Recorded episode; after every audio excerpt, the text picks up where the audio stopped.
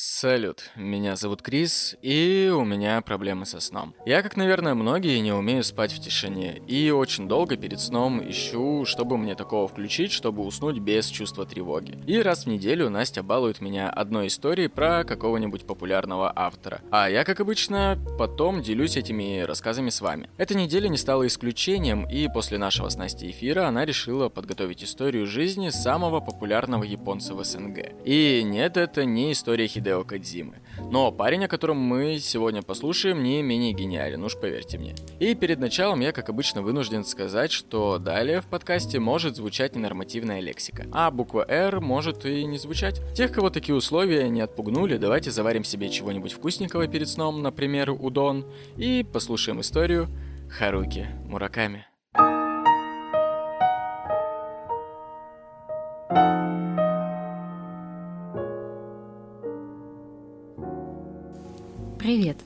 Я прямо оттягивала этот момент, с сопротивлением встречала твое желание послушать об этом человеке, потому что, ну, как минимум, я практически не читала, да и рассказывать о живых людях — это определенный вид ответственности. Но ты включил этого автора, его книгу в список своих любимых, и я подумала, ну, что же я за человек-то такой, раз не могу тебя порадовать историей об одном из твоих любимых писателей. Книгу для чтения я выбрала ту же, что ты сказал, прочитала ее буквально на одном дыхании и села писать историю Харуки Мураками.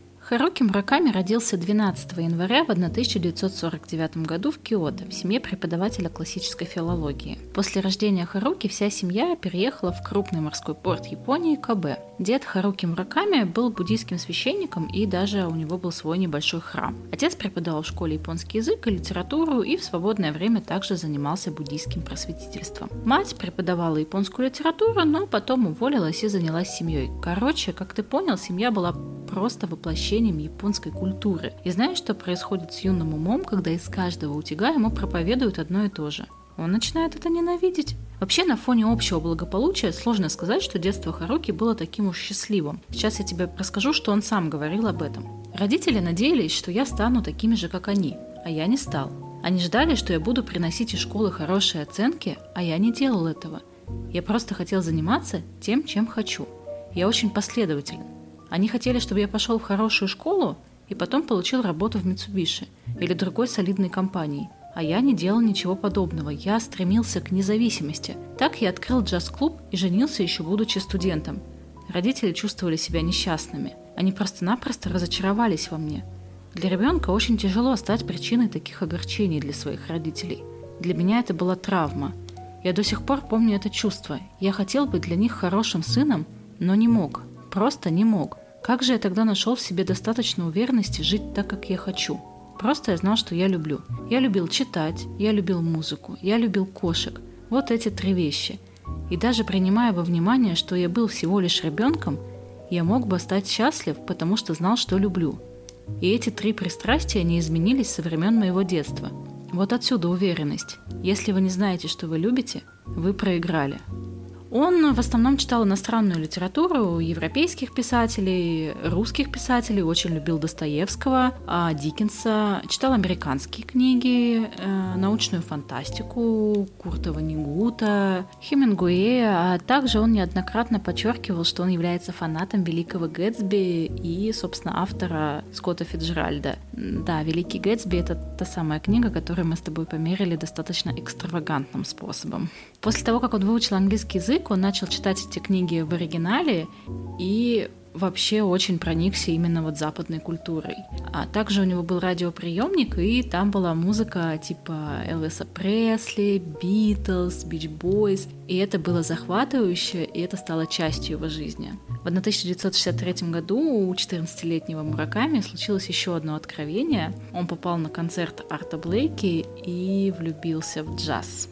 В 1968 году Мураками поступил в один из самых известных и престижных университетов Японии, Васеда, и он проходил обучение на факультете театрального искусства по специальности классическая драма. Звучит интересно, но для него учеба была не в радость, и ему было скучно, он читал целыми днями напролет огромное количество сценариев, и он даже думал сделаться сценаристом, но понял, что создание фильма — это коллективное творчество. А он был достаточно замкнутым интровертом и ему вообще не нравилось то, что ему придется работать в коллективе. В 1971 году он женился на девушке Йока, с которой они вместе учились еще даже в школе. И эту женитьбу он воспринимал как игру, он был очень молод, ему там было 20 лет, и он не знал ничего о мире. И своего рода это была такая рулетка с жизнью, и он ее выиграл. Жена Харуки, Йока Такахаши, это его первый читатель, и они поженились 40 лет назад, и все еще дружат, они общаются и очень помогают друг другу. Йока дает ему советы по поводу книг, а он уважает ее мнение. Иногда они ругаются, потом мирятся, в общем, потрясающая классическая семья.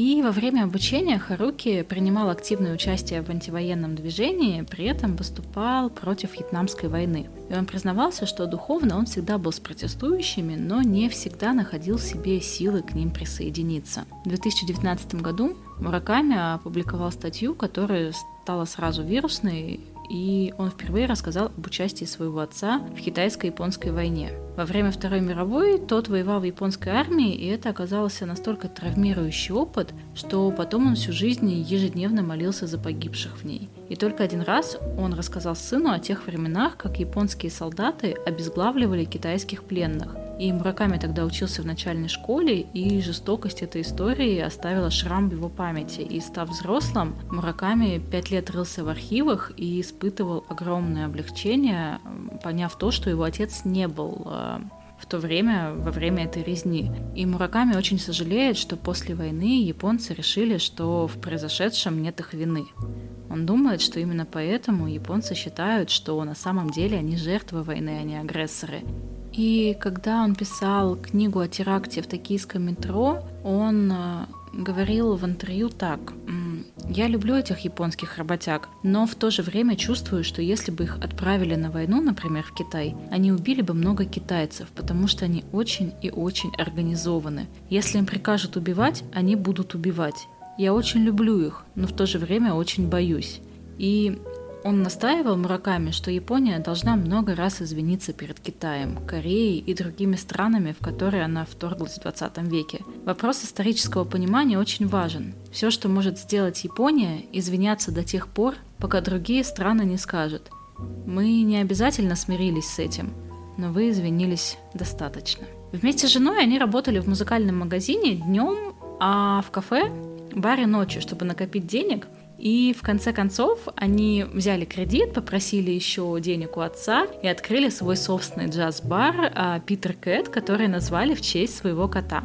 И чтобы оставаться на плаву, с раннего утра бар работал как кафе, вечером превращался в джаз-клуб, а по выходным там проходили живые выступления. Мураками занимался вообще всем. Он там подавал напитки, мыл посуду, менял пластинки, приглашал музыкантов. Короче, один человек на весь бар. И когда выдавалось свободное время, он еще и учился. И в конце концов он таки получил диплом вот университета, в котором он учился, по специальности, которая ему не сильно нравилась. В детстве Мураками всегда хотел написать рассказ или повесть, но у него не хватало жизненного опыта, поэтому нечего было писать. Вот мы с тобой как раз недавно об этом говорили, что когда у тебя нету какого-то бэкграунда, то ты не можешь что-то написать. И вот только после того, как он получил опыт в баре, он смог что-то написать. А произошло это вообще очень интересно он начал делать какие-то записи в середине 70-х годов, просто описывая там свои чувства от э, настроя в обществе, например. И тогда, в студенческие годы, казалось бы, что сам воздух э, пропитан вот этим идеализмом и контркультурой. Но к моменту, когда он открыл бар, всему этому пришел конец. И однажды он сидел на стадионе, наблюдал за бейсбольным матчем и вдруг осознал, что он может писать книги да, типа вот просто сидит, смотрит, как а, чуваки битые по мячу лопят и такие, бля, я могу писать. И кто-то ложится спать и просыпается с идеей, которая делает тебя богатым и знаменитым, кто-то идет на бейсбол. Давай, может, как-нибудь на бейсбол сходим, но это все равно более вероятно, чем мы с тобой просто нормально выспимся. Дальше начинаются тихие, одинокие вечера, когда после ухода последнего посетителя Харуки закрывает бар, берет стопку бумаги и простую чернильную ручку и пишет. И из этих исписанных чернилами листов в 1979 году рождается книга «Слушай песню ветра». И это первая часть трилогии «Крысы». Она состоит в основном из размышлений и бесед героев, которые ничем не связаны. Но уже в том вот таком еще нечетком повествовании заложен сложный и удивительный сюжет следующих романов серии. И за эту книгу он получает две самые престижные японские премии для начинающих писателей. Это Гунзо Синзин Сё, э, сорян за мое японское произношение, и премию имени Номы. И к концу года роман продается тиражом 150 тысяч экземпляров в твердой обложке. И это просто пиздец неслыханный успех для дебютанта. Ну, то есть прям вообще круто. И так он начинает свою блестящую и стремительную карьеру. Давай я тебе расскажу, как Мураками пишет свои романы, потому что у него есть определенный распорядок. Смотри, пока он владел джаз-клубом, его день напоминал просто хаос. Он ложился поздно, вставал поздно, писал после работы, во время работы. Но продав клуб, он установил строгое расписание. В 9 вечера он ложился спать, просыпался между 4 и 5 утра, чтобы поработать. И он даже когда не писал, у него была привычка просто сидеть за столом каждый день, вот просто перед э, открытым ноутбуком. И после продажи клуба у него резко изменился образ жизни, он стал больше сидеть, э, меньше двигаться, бросил курить и как бы последствия были предсказуемыми, он стал набирать весе. И чтобы держать себя в форме, начал бегать марафоны. Потому что он говорил так, легко написать книгу или даже две, но если вы хотите продолжить писать хотя бы там лет 10 или 20, то вы должны быть сильным физически. То есть он прям подумал о своем здоровье и о будущем. Это очень похвально. Это очень по-японски. И Обычно он работает в день около 6 часов с перерывом на пробежку или на плавание, а по вечерам он слушает джаз и переводит американские романы на японский. И он перевел более 40 произведений, Джона Ирвинга переводил, и он говорил так, когда вы пишете художественные произведения, вы становитесь эгоистичным, ведь вы должны верить в себя, но Переводя, вы должны уважать текст, чтобы ваше эго уменьшилось до нормального размера. Это очень хорошо для психического здоровья. Также у него есть а, небольшая последовательность а, его романов и коротких рассказов, потому что а, когда он устает от написания большого романа, он пишет серию коротких рассказов, а потом, собственно, опять появляются большие романы. Его популярность росла, пока не достигла пика в 1987 году с выходом романа «Норвежский лес». И вот это единственный роман, который я немножечко читала до вот э, того, как стала писать про Харуки Мураками. И только в Японии было продано более двух миллионов экземпляров книги, то есть получается это по одному экземпляру на каждую семью в Токио. И обычно он писал в более сюрреалистическом стиле, но с норвежским лесом решил поэкспериментировать и решил написать стопроцентно реалистичный роман. И он мог бы стать культовым писателем, если бы продолжал писать сюрреалистические романы, но ему хотелось пробиться во что-то такое мейнстримное и доказать, что он может написать реалистичную книгу. И «Норвежский лес» как раз-таки стал такой книгой и стал бестселлером в Японии, и не только в Японии, и полностью оправдал э, надежды самого Мураками. Он тогда не жил в Японии и наблюдал за успехом романа вместе со своей женой из Италии. Они жили в Риме, ему вообще не особо на самом деле нравилось жить в Японии, она казалась ему слишком проблемной. И он радовался тому, что он писатель, и тому, что он свободен и может идти туда, куда он захочет. Кроме того, у него не было детей, только жена и он, и вот они хотели, могли уехать за границу. И детей у них, кстати, не было, потому что он не разделял послевоенного идеалистического взгляда своих родителей на будущее, и книги для него были важнее. И он считал, что он будет плохим родителем, и дети будут его ненавидеть, поэтому, ну, не надо. И после того, как э, норвежский лес стал популярным, они с женой э, стали очень много путешествовать по свету. В 1988 году он закончил очередной роман и вернулся в Японию и немножечко прихуел потому что в Италии они жили тихой, спокойной, мирной жизнью, никому не были нужны. А в Японии случилась буря, то есть ему там реально не давали проходу, и вот эта популярность, он чувствовал себя с ней совсем другим человеком, он становился знаменитым, и его жизнь менялась. Поэтому они с Йоко вернулись в Европу на несколько месяцев, и Затем они снова приехали в Японию в 1990 году, когда в самом разгаре надувания экономического пузыря все вдруг резко разбогатели, и разговоров было только о деньгах. и он ненавидел такое общество, поэтому через 10 месяцев снова уехал в США. Я не уверена, что США — это лучшее место, чтобы не думать о деньгах, но тем не менее. И он там работал в университете, то есть жили прям нормально, было чем заняться.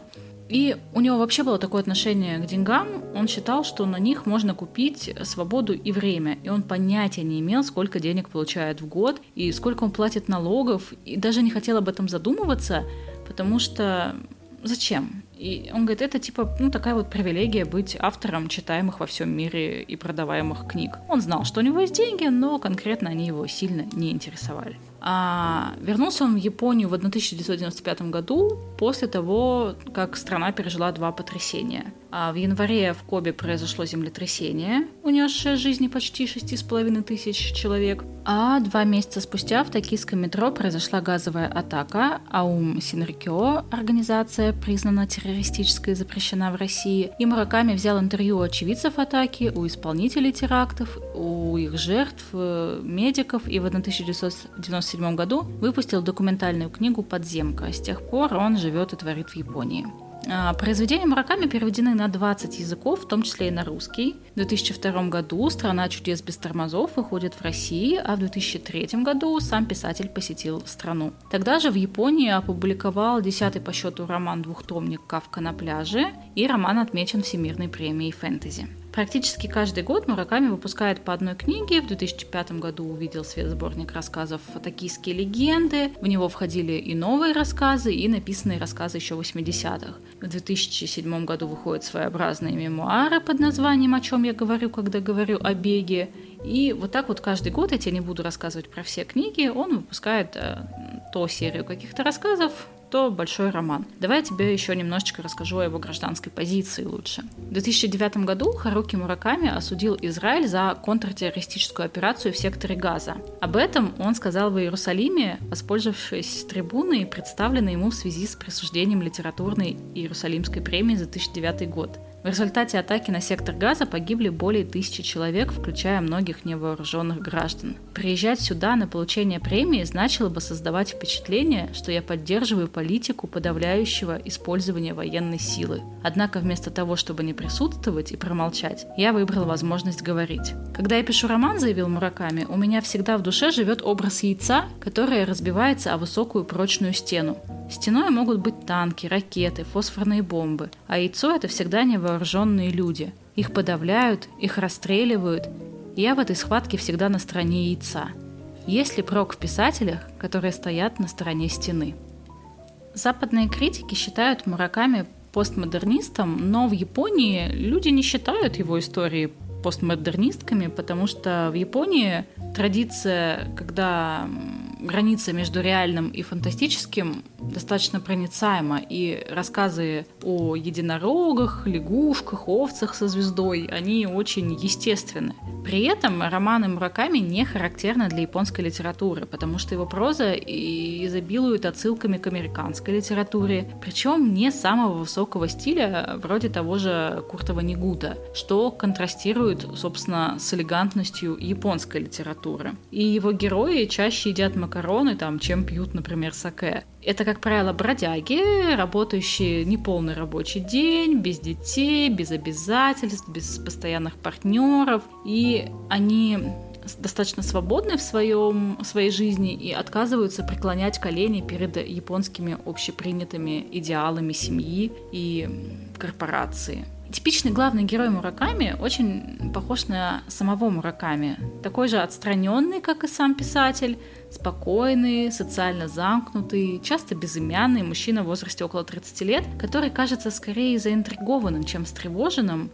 И в моменте, когда необъяснимый телефонный звонок там или поиск потерянной кошки приводит в сказочную параллельную вселенную, населенную взрывающимися собаками, мужчинами в костюмах овец и загадочными девочками. Вот это вот все. И у Мураками есть теория, согласно которой такого рода повествования пользуются особым спросом во времена политического хаоса. То есть он был очень популярен в России в 90-х, и В стране царила неразбериха, люди были в замешательстве, и они такие, мураками. Вот э, мужчина в костюме овцы сейчас лучшее, что может произойти в нашей жизни. И в Германии, когда пала Берлинская стена, тоже. И Мураками не считает себя должным объяснять, откуда берутся те или иные фантастические элементы в его книгах. Он просто типа такой, я писатель, я так чувствую. Это моя работа это записывать, а вот то, что, то, что анализ, это типа не моя работа, это для умных, а писатель не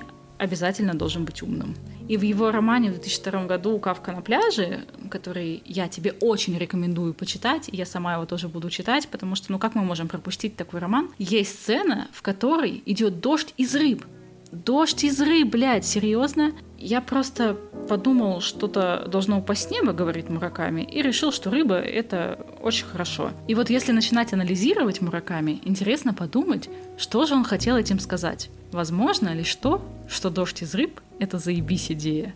И Спасибо тебе огромное, что заставил меня рассказать об этом человеке, потому что я прошла все стадии от «блядь, я вообще ничего о нем не знаю» до «очень интересный чувак, мне срочно надо, чтобы он подписал мне книгу». И, кстати, о книге. Я же прям в восторге. А Мураками же очень любит музыку, коллекционирует диски и пластинки, и вот этой любовью пропитаны его романы. Я прям, когда читала после мрак я включала себе композиции, которые там описаны. Так что у меня прям аудиоспектакль какой-то получился, и это очень атмосферно. И вот знаешь, книга прям на самом деле на любителя.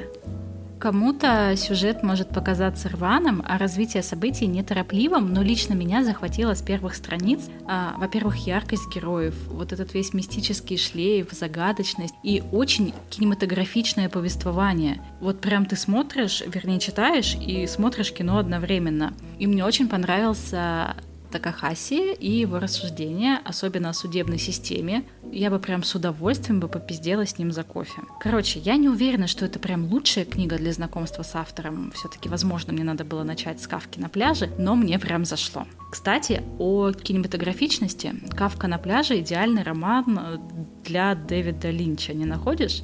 И представляешь, если бы Дэвид Линч экранизировал его, то есть сюрреалистический стиль обоих, несомненно, очень бы хорошо бы сочетался на большом экране. И тут же, кстати, фильм вышел по роману, вроде как Оскар даже получил «Сядь за руль моей машины». Я не особо вникала, но сюжет выглядит вполне любопытно, поэтому я думаю, что надо посмотреть. Там вроде о японском театральном режиссере, о Чехове, о сексе, проститутках, в общем, все как мы любим, поэтому я думаю, что, что надо. И, кстати, кстати, Мураками не очень любит аниме, но я-то теперь знаю, что это у него просто аниме нормального не было, как и у меня. Но это мы исправим. Спокойной ночи. Ну, разумеется, ты не одна пошла читать после мрака. Сразу же после того, как я порекомендовал тебе эту книгу, я тоже пошел ее перечитывать и почти дочитал. Это, к слову, о ваших вопросах, которые начали появляться после эфира. Спасибо, кстати, тем, кто его посмотрел и отписался в комментариях. Кто еще не посмотрел, видео лежит в телеграм-канале по ссылке в описании. А сами вопросы звучали примерно так. Чё, когда там обещанный дополнительный контент будет? Так вот, дополнительный контент случится на днях. Думаю, мы успеем сделать пару ништяков за эту неделю и сразу же вам сообщим. В том же эфире мы уже определились с форматом, что мы с Настей пару раз в месяц будем читать, а после обсуждать, делиться друг с другом мнением и анализировать книги тех авторов, про которых мы уже рассказали. Если спрос на дополнительные материалы будет чуть больше, чем нулевой, то будет и голосовалка за выбор книги, и голосовалка за выбор авторов для других выпусков, и что-нибудь еще. Ну и вот, собственно, первым делом мы там после мрак и обсудим. Бонусные материалы будут доступны на платформе Boosty. Кто не знает, это площадка, на которой слушатели могут поддерживать любимых авторов ежемесячной подпиской, а в благодарность получать эксклюзивный контент. Стоимость подписки на площадке определяют сами авторы, и мы пока решили, что нет смысла просить у вас за подписку больше стоимости чем стоимость двух чашек кофе, поэтому она будет в районе где-то 200 рублей. Как все доделаем, мы сразу же вам сообщим везде, где только можно. А для тех, кто вдруг захочет оставить чаевые за вот этот вот эпизод или за предыдущие, то ссылка на сервис чаевых все также в описании к выпуску. Сервис принимает любые платежи от 5 рублей. При отправке вы можете также оставить личный комментарий или сообщение, и мы каждый раз сидим и улыбаемся как идиоты, когда читаем их. Это правда. Также мы по полчаса сидим и умиляемся, читая отзывы в Apple подкастах. Ребят, вы просто не представляете, как мы вам благодарны и как мы вас всех любим. И вот я, переполненный любовью к вам, пойду наконец спать, и мы с вами очень скоро услышимся.